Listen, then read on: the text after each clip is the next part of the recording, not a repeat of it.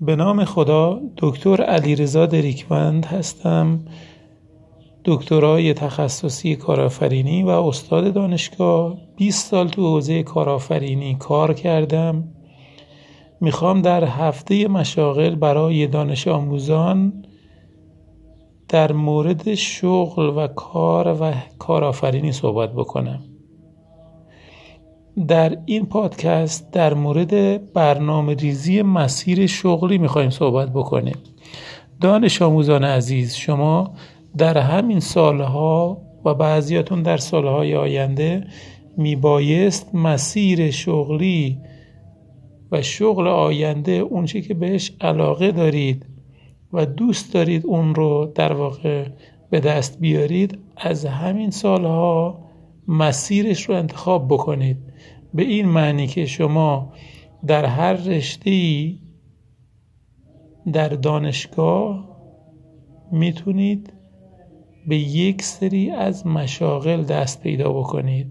مثلا شما وقتی به رشته پزشکی علاقه مندید اولا در دبیرستان باید رشته علوم تجربی رو انتخاب بکنید در کنکور دروس علوم تجربی رو امتحان بدید و در دانشگاه رشته پزشکی رو انتخاب بکنید. شما نمی‌تونید بدون اینکه در دانشگاه رشته پزشکی رو انتخاب بکنید به شغل پزشکی مبادرت بکنید. پس شما اگر نیتتون رشته پزشکی هست باید از دبیرستان شروع بکنید به درس خوندن تو اون رشته و بعد توی دانشگاه باز توی رشته پزشکی و در ادامه وقتی که شما مدرکتون رو گرفتید حالا برای پسران بعد از اخذ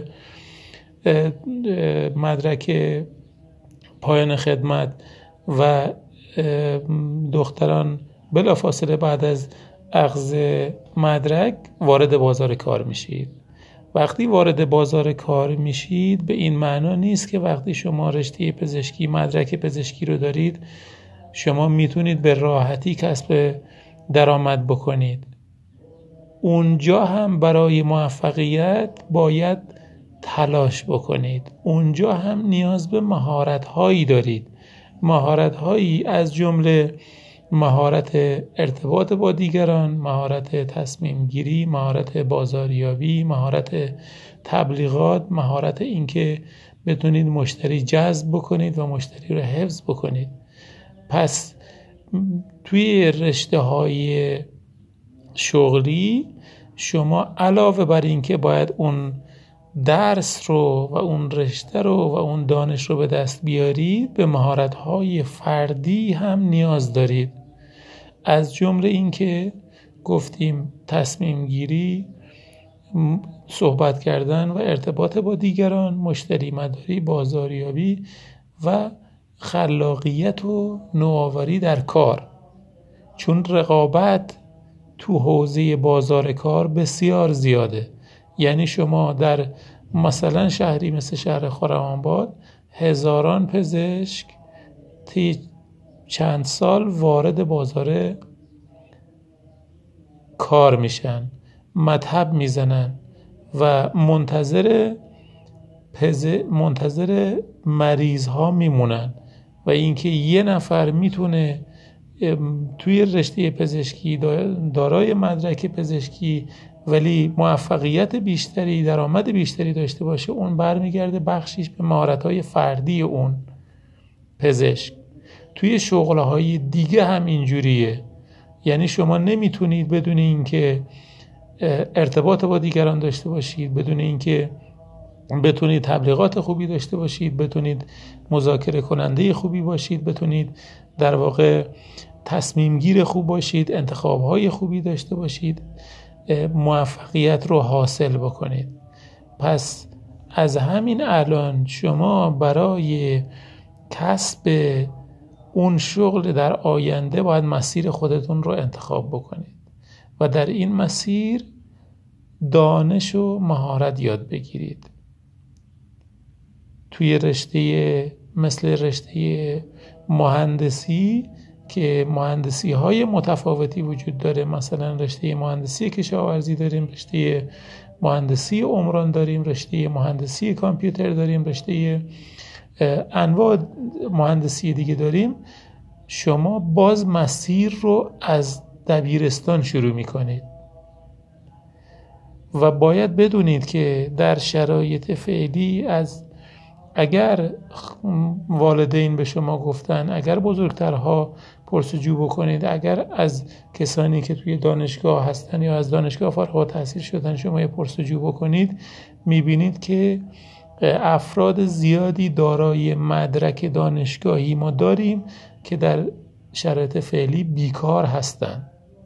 یعنی نمی‌تونن برای خودشون یک کسب شغلی بکنن و منبع درآمدی با اون رشته ای که توی دانشگاه درسش خوندن مدرکش گرفتن و سالها تلاش کردن باز نمی‌تونن کسب درآمد بکنن. دانش آموزان عزیز بخشی از این عدم موفقیت برمیگرده به دولت.